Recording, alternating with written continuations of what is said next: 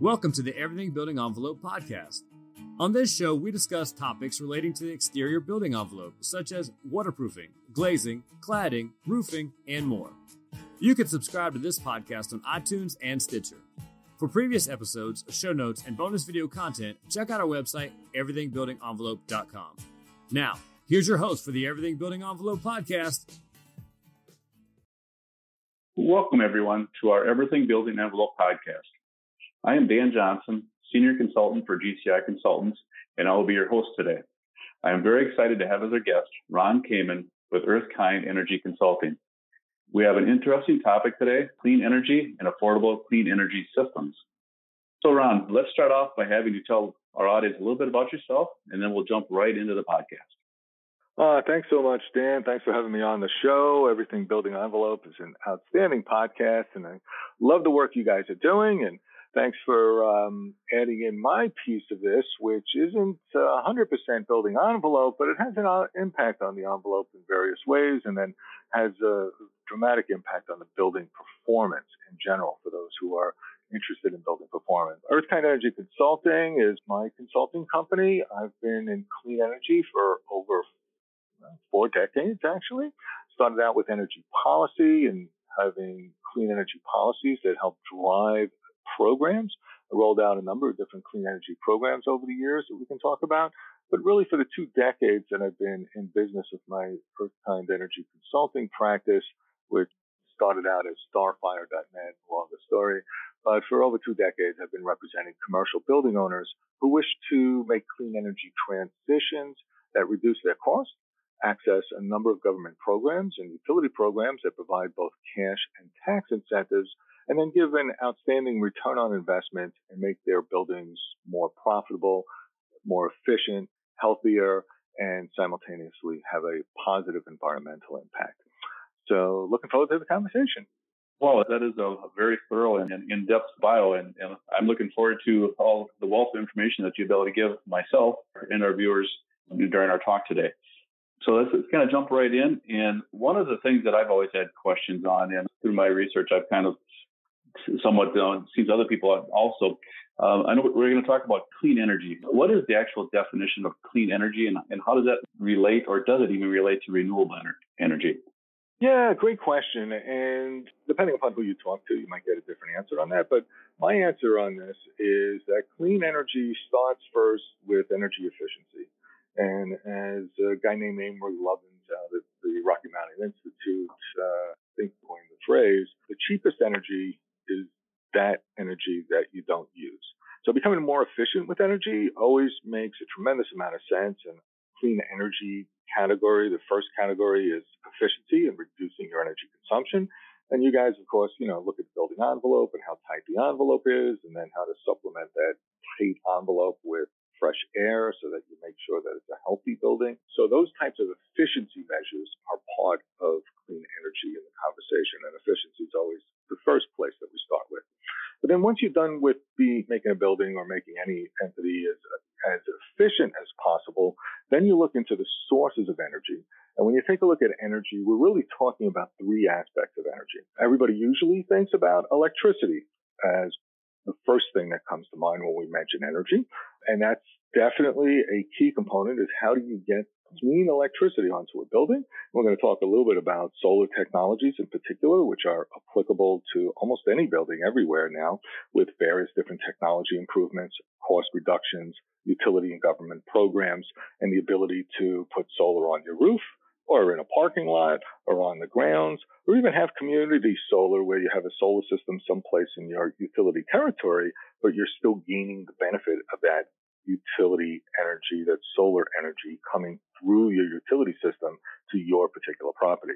So electricity, a key component, and there's various aspects of electricity that go into the clean energy that wind up in electricity. Um, most people think of clean electricity, they think of solar, and that's definitely the prime thing that everyone should think about for as a first wave for their buildings. But then there are other aspects of clean energy which some folks look at, including wind energy. Certain instances, every once in a while, would be um, hydroelectricity. And on electricity generation, there's some other clean energy technologies we can talk about there. The second aspect of energy, though, that many people also come to mind if you ask them what is energy or what is clean energy, would be the energy that we use to drive ourselves around our transportation system. And that's a second form of energy, and that's really um, gasoline or diesel or other forms of of energy that we use to move our vehicles around. So transitioning those from fossil fuels to clean energy is another piece of the energy equation, and that's in transportation. And then the third piece that most of your listeners are probably most familiar with would be the thermal energy in the building that's required to heat and cool and provide hot water to our buildings. So three aspects of energy: electricity, heating and cooling, and transportation. My practice covers all three, and we work with building owners um, who wish to impact some or all of those systems. And again, we start with efficiency, but then move into clean energy generation with electricity, heating, cooling, and transportation. Oh, that's very thorough and in-depth. A question that, that just me being a curious kind of guy is, when we classify clean energy, does, does that include the energy that's needed to create the, you know, like you had mentioned, solar panels or the batteries or that type of thing? Is that taken into account, you know, when classifying clean energy? Yeah, so what you're speaking about there is embodied energy, right? So in addition to the impact of using that particular energy generation source, so whether it's solar or wind or hydro or whatever else to create electricity, or whether it's in a thermal energy sense using the electricity system to then use a heat pump, an air or ground source heat pump in a building, or whether it's electricity to supply the batteries that run electric vehicles. There's the generation piece of that. And then there's the embodied energy that goes into the materials that are now making that generation happen. So when I speak of genera- of clean energy, generally I'm referring to either efficiency or to clean generation.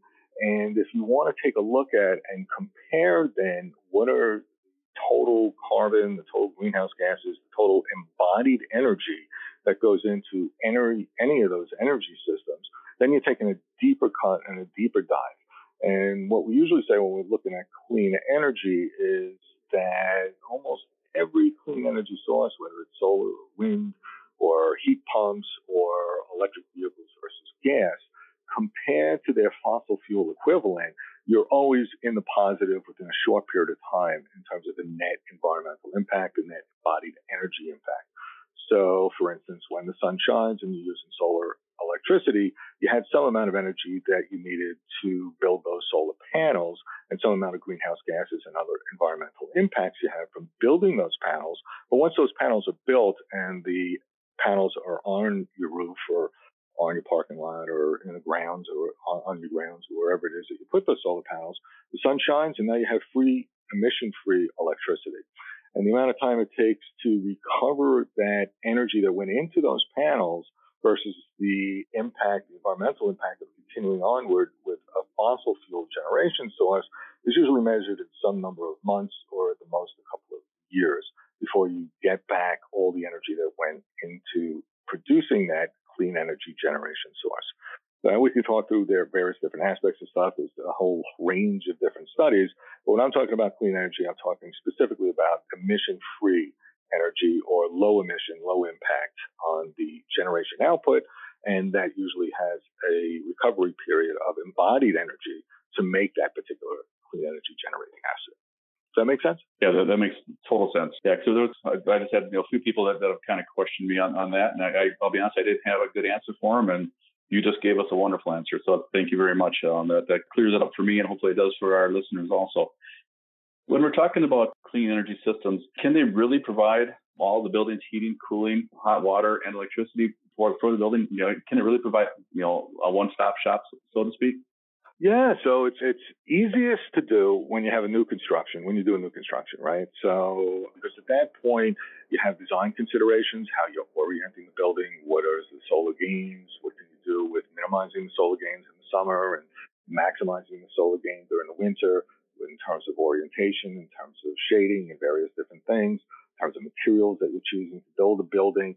And then, yes, absolutely. I work with a number of different uh, developers and property owners. And in new construction, it really becomes a no-brainer. I mean, at this point, with the technologies that are out there and the right architect design team working with the right implementation team, you can absolutely create buildings that are net zero in terms of their energy consumption and that have resiliency built in so that in the event of power failures from a storm or whatever else, grid failures, you'll be able to have resiliency built into that system so that it can carry you through with clean electricity, heat, and cooling through that catastrophe. So it's absolutely possible. When you look at retrofits of existing buildings, that definitely becomes a bit more of a challenge, although it's significantly more doable than I think many people realize.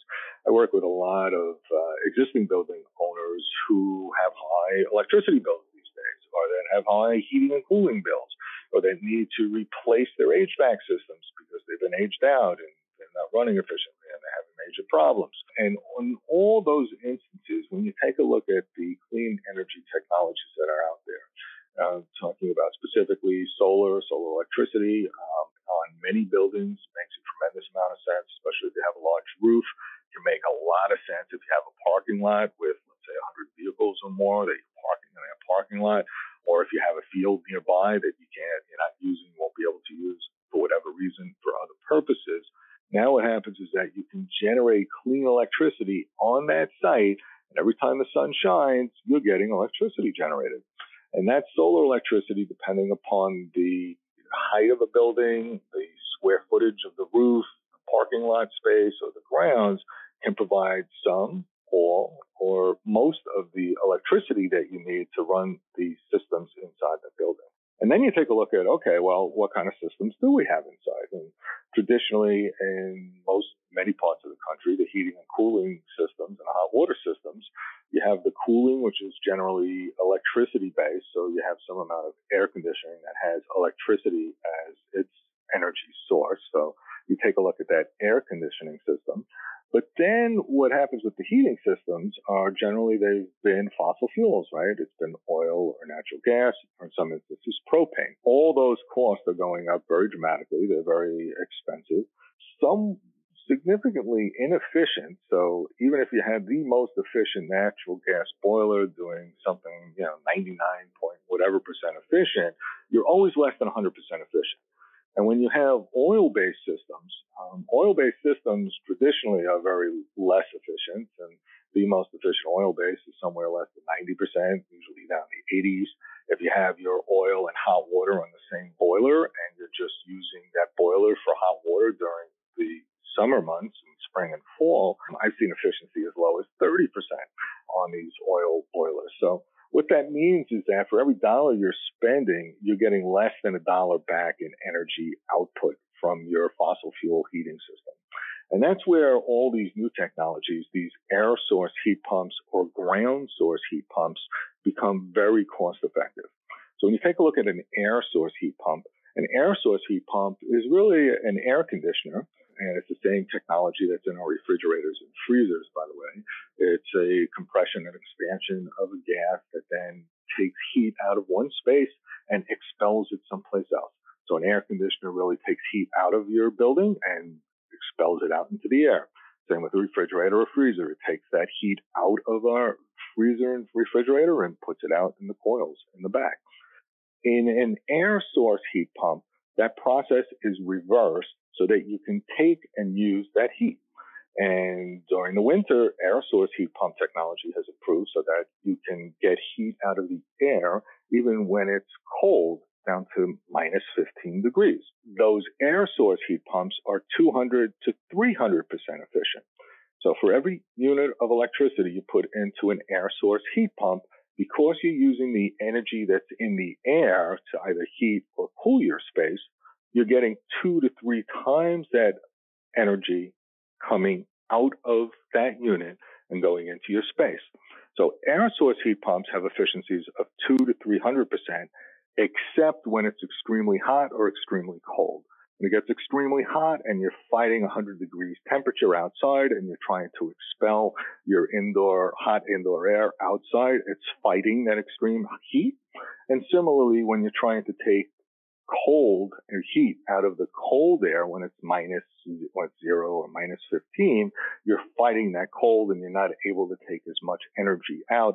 And those efficiencies go down to the point where they close to one with either on the cold side or the hot side. So instead of the two hundred percent or three hundred percent efficiency, when it's really hot or really cold, your efficiency is going down closer to just one hundred percent, which is okay, much better than less than one hundred percent, but still not great, especially when electricity prices are high.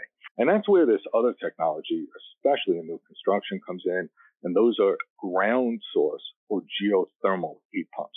The ground source heat pumps have been around for a long time. There was a certain wave of technology that they used to grab water out of an aquifer. So you would take water up out of an aquifer, out of your well system. You would take the heat out of that, and then you would dump it back down into the ground. And those were called pump and dump geothermal heating and cooling systems. And they're very efficient. They were very effective. The challenge with those types of systems are that you have to make sure that you keep those filters from the water coming in and the water going out very well clean. So you would get sediments and scale and other things. You'd have to keep a, wa- a very close eye on water quality. In the last number of years, geothermal has become much more of a science than an art. And now what happens is that you have generally a closed loop. You drill a hole into the ground, or you drill a series of paths through trenches through your yard or your, under your parking lot. And now you have the ability to use that ambient energy of the earth to supplement and be combined with a heat pump inside your building to provide your heating and cooling and hot water. And the reason why that's important is because the earth for billions of years has been absorbing nearly half the energy from the sun. And that's why when we go down more than four feet below the ground, the temperature down there is very constant. In the northeast part of the United States, it's a constant of around fifty degrees. Other parts of the country, it varies a little bit more or less. But when you have a pipe now that you drill down in a closed loop system, and you do this in a field, or you do it under a building, or you just do it into the ground, that closed loop sends a fluid down, water down. It comes back, and now it's fifty degrees. And now you take that fifty degrees water and you use it to either bump it up slightly if you're trying to heat with it to seventy degrees with a heat pump that compresses and expands and pumps that temperature up. Or you use that fifty degrees as the base to cool a building, and now your efficiencies go less than one hundred percent with the fossil fuels, or two to three hundred percent with an air source heat pump, to four to five hundred percent, four hundred to five hundred percent efficient with geothermal heating and cooling. It is the most efficient form of heating and cooling. And now with the way the technology has evolved, the science has evolved, the case studies out there are just tremendous. People are saving a lot of money and realizing that by incorporating a tight building, like you guys are doing with all your building envelope work, with a geothermal heating and cooling system, now what happens is that you can take pretty much any building in the continental U S and North America, and just drilling five hundred foot wells under the footprint of any building can provide the heating, cooling, and hot water up to twenty-five stories or more. So there are buildings going up throughout the continental United States and Canada that are just drilling wells under the footprint of that building. And those five hundred foot wells, and sometimes longer, are carrying the heating, cooling, and hot water up to twenty-five or thirty stories. The best example I like to give of, of a geothermal technology is actually in Manhattan. And most people have heard about, many people have visited Saint Patrick's Cathedral right in the heart of Manhattan. And a few years ago, the Saint Patrick's Cathedral was trying to figure out the best options for heating and cooling. The cathedral in Manhattan, and it's an historical district, so heating and cooling was always somewhat problematic in terms of equipment, having the right equipment and being visible. And they found that the geothermal heating and cooling, by drilling two thousand feet under Saint Patrick's Cathedral in the heart of Manhattan, that was the least cost capital cost, and it was also thirty percent less energy and maintenance than any other option. So if you're ever in Manhattan, happy to stop by Saint Patrick's Cathedral, take a look around. The Pope was there blessing the operation and showing how tremendous uh, geothermal heating and cooling is, even in an urban environment like New York City, even when you got to drill down two thousand feet under, under Manhattan. I'm definitely going to have to check that out. I've never been there, so the next time I'm there, I'm definitely going to check it out. I'm assuming they probably have but advertise somewhat, you know, of the energy savings and the, the fossil fuel savings that they're, they're encountering. I'm not sure they have it advertised somewhere, so I'm definitely going to have to check it out. Yeah, do a Google um, on it. You'll see uh, you'll see various different articles about the whole thing, and again, you'll see the Pope as well, who's, who blessed the initial operation. So it's great. It's a great example. I just think it's uh, you know, well, it's, to me, it's a real fun one. So, but there's plenty of other ones. There's schools, there's, there's campuses, there's office buildings, there's multifamily buildings, there's all different kinds of organizations and buildings that have used geothermal heating and cooling as the most effective way and lowest cost way of providing clean heating, cooling, and hot water to buildings everywhere around. Because geothermal, to me, sounds like one of the no-brainers. Uh, I'm sure it costs a little bit more in order to start up with a geothermal. Do you have a uh, just an estimation on the upfront costs and operational expenses, you know, from a traditional fossil fuel to a geothermal? Yeah, so, you know, the interesting thing is, again, you know, part of it depends. Everybody's a little bit different, which is why custom analysis is always key for any particular property. But in general, when you're doing new construction, the fascinating thing is that while there is an additional upfront cost for geothermal compared to your traditional heating and cooling systems, what happens is if you're doing it at the beginning, and that's when I tell my clients it's always the most important and the most effective time is to bring us in or someone like me in at the beginning to help define the project. But if you're doing it at the beginning, you're incorporating all the equipment into the design, into the actual mobilization of people and materials. And by doing that up front, since you're already mobilizing people and materials, your incremental cost is significantly less than it would be otherwise. And the fascinating thing is, even on a retrofit basis, what you find is that that incremental cost, because there's a tremendous amount of incentives out there, the incremental cost can be recovered in a relatively short period of time. And everybody's situation is a little bit different. Everybody's energy costs are a little bit different. Everybody's usage is a little bit different. So, you, again, you have to take a look at your situation and what's right for you. But a few things that impact the decision. A residential homeowner who looks at this realizes that there's a twenty-six percent federal tax credit on a geothermal heating and cooling system.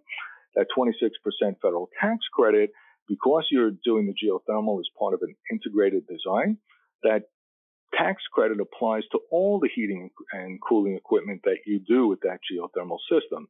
So now you have, you know, what traditionally would be just amortized or depreciated over a long period of time in a home, and you get a twenty-six percent tax credit by integrating the geothermal into it at right at the beginning. So all your your air handlers and all the piping, the venting, and everything else that goes into the combined geothermal system now can qualify for a twenty-six percent federal tax credit. In many states, there's state tax credits that go along with it. In New York State, there's a five thousand dollars tax credit that also can apply to the geothermal heating and cooling system.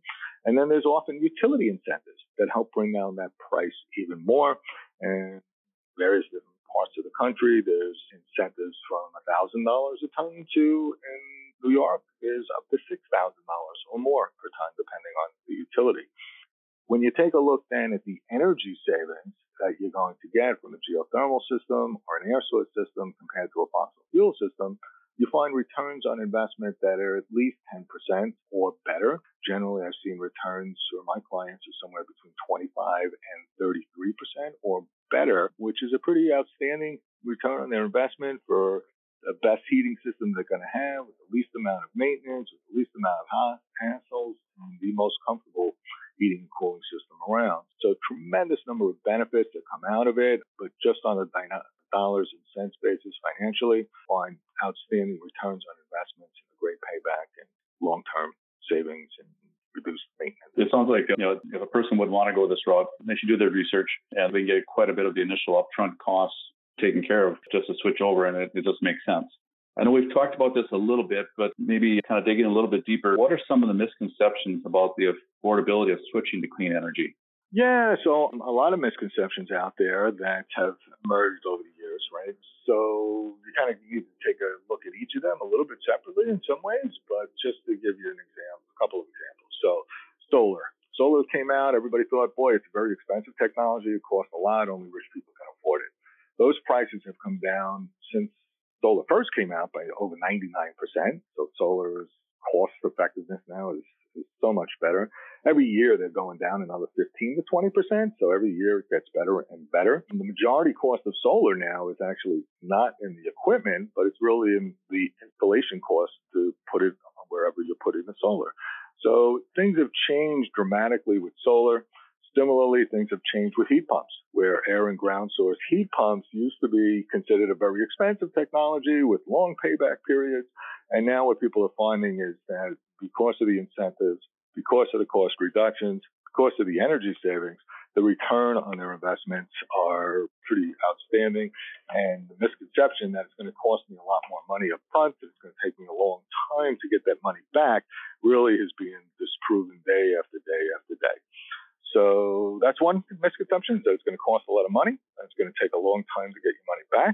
And the reality is that if you're done doing it right and you build in the planning at the beginning, it may not even cost you any more money than what you were planning to spend anyway.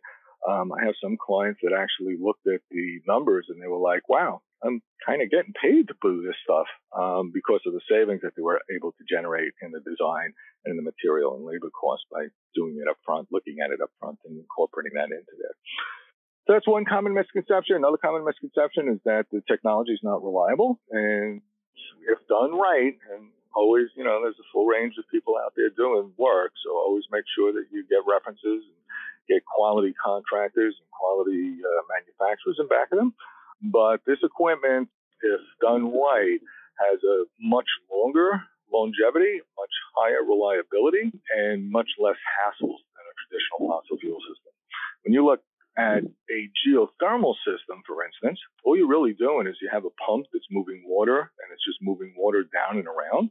So it's a closed loop, so it's a very low energy usage, and there's very little that can go wrong with it, and very little maintenance that you need to do on it compared to a fossil fuel system, which always needs someone to come out and do a cleaning and maintain it and all like that. So, so the performance is also of these systems has improved dramatically from when people first maybe thought about it or had a misconception or heard somebody say something about it. The technologies are tremendously reliable, have great guarantees, much less maintenance, and lower hassles than fossil fuels. So those are the two main main misconceptions, and I don't know if you had others that we could address. I'm somewhat new to the clean energy world. Those are a couple of things that I have. Was just I've always thought it's it's costly in order to get into.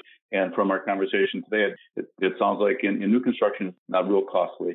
It's more involved and, and a little bit more costly a renovation or anything like that. Are, are like the cost comparable? Is there a percentage difference in, you know, just like a, a rough estimate?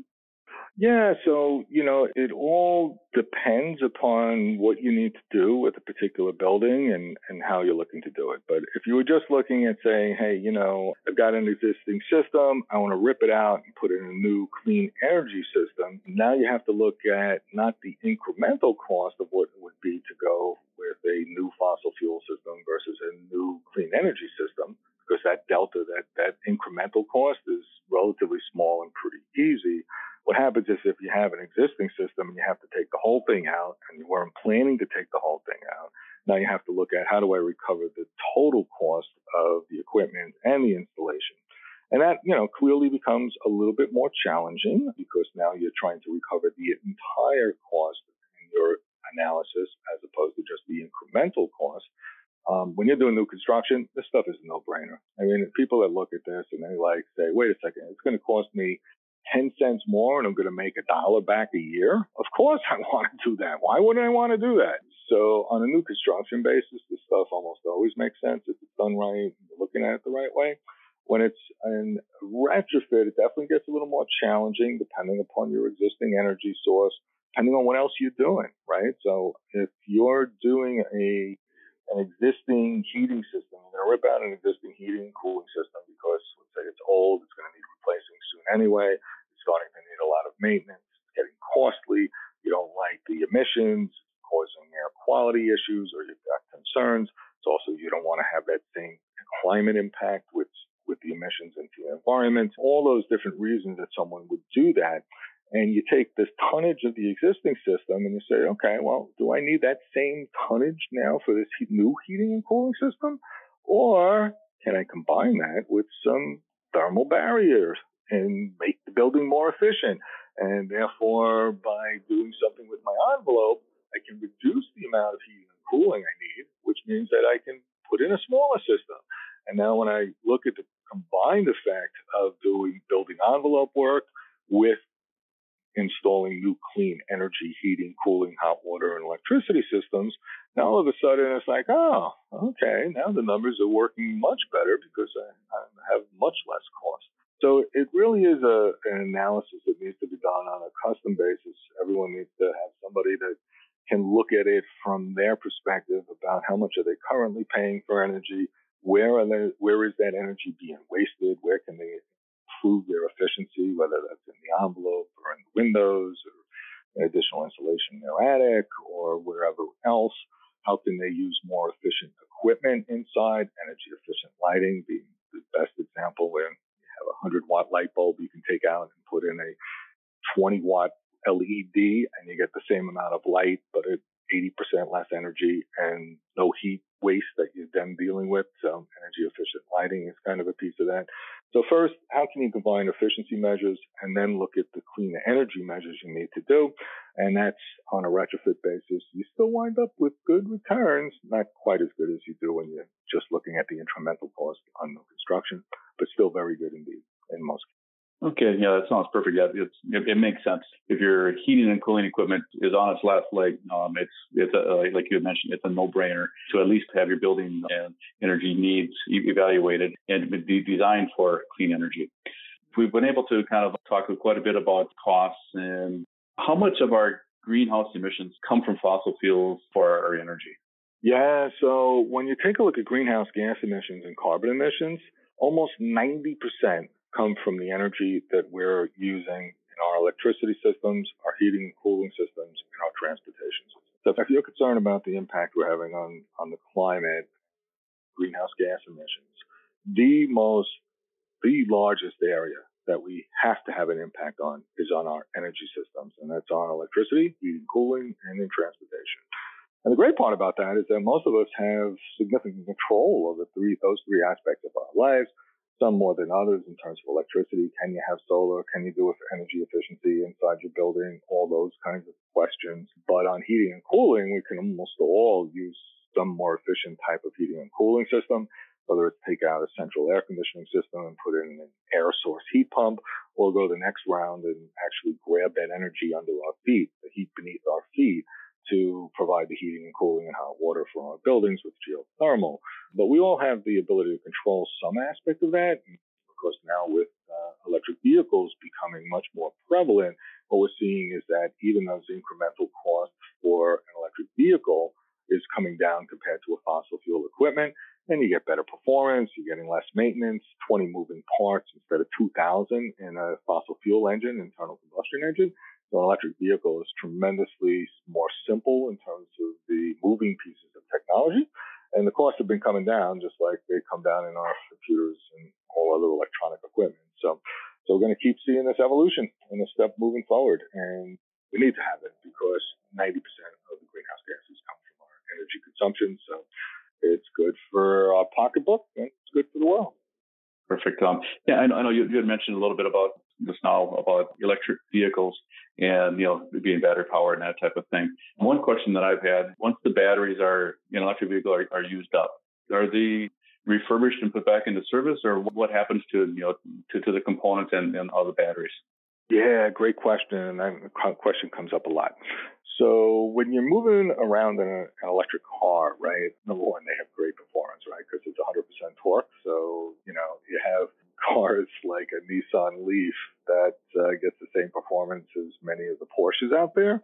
So it's uh, it's pretty incredible in terms of zero to sixty, right? And actually, if you do a Google, you can see uh, a Tesla S U V that blows away the fastest Lamborghini on the planet, which uh, it's kind of fun to see. But yeah. But when you're looking at, at electric vehicles, you have to have high performance in those batteries, right? When you step on the gas, you have to have a certain amount of acceleration. You have to be able to go so far, so fast.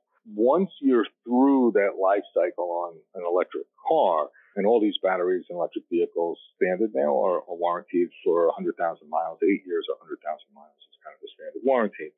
And then once you get beyond that, okay, maybe you need to do something else and take that battery pack out. And then what happens? And interestingly enough is that that energy, the battery systems are still quite good. They're just not forming well enough for fast transportation. So the secondary use of those batteries then becomes as energy storage devices for either buildings or for the utility grid. And that secondary use is now moving into a large practice opportunity for people to take those electric vehicle batteries and then use them for stationary storage. Once you're through those two waves, then the question becomes, okay, what happens now? And because there are a lot of pretty costly metals and other elements in there, rare earth elements, they actually have a value. So what we're seeing now is more and more electric vehicles are put on the road as more and more capacity and, and need and demand is there. What we're seeing is recycling of those components now starting to become a, a bigger industry and a more, you know, just like we've recycled other things, um, you know, for instance, aluminum. We throw out aluminum, and over ninety percent of the energy uh, for aluminum is from the first wave of it. So recycling aluminum has become very prevalent. You know, we recycle almost all the cans that we produce. Similar things are starting to happen now with battery technology, where we'll take apart those batteries, reclaim and recycle and reuse those elements, and then um, recycle a vast majority of it. So, so the first wave of the batteries is vehicles. Second wave is stationary storage. Third piece is recycle. Perfect. So that answers a lot of my questions, because I, you know, on the back of my mind, I'm always thinking, okay, well, are we going to be filling filling up more and more landfills? And it sounds like that is not the issue at all. The whole that you know battery will you know has has a a long life. You know, it may not be just in, in the vehicle, but it, it'll be hidden away somewhere. It's still very useful. I thank you very much for that, um, expanding on that. My pleasure. Well, Ron, that's the kind of kind of the list of things that, that I had on my agenda for, for today's talk. And I, I greatly appreciate you being with me. Yes, the listeners uh, would want to reach out to you. What's the best way for them to contact you and, and, um, and your business? Oh, great. Thanks so much. So it's EarthKind Energy, so like mankind or humankind, or in this case, EarthKind Energy, E N E R G Y dot com. So just go to our website, earth kind energy dot com. There's a form there, there's emails there, you can do it that way.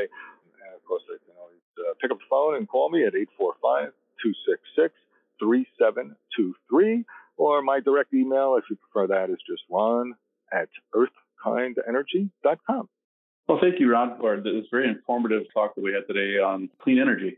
Um, and I'd also like to thank everyone for listening to our podcast today. If you'd like more information about our company, uh, G C I Consultants, you can find it on our website at w w w dot g c i consultants dot com, or you can give us a call at eight seven seven, seven four zero, nine nine zero. And again, I thank you, and I look forward to talking with everyone next time on Everything Building Envelope Podcast. This is Dan Johnson saying so long. Thanks for joining us today. Please subscribe to this podcast on iTunes or Stitcher. For more information on the Everything Building Envelope, previous episodes, show notes, bonus video content, and much more, check out our website, everything building envelope dot com.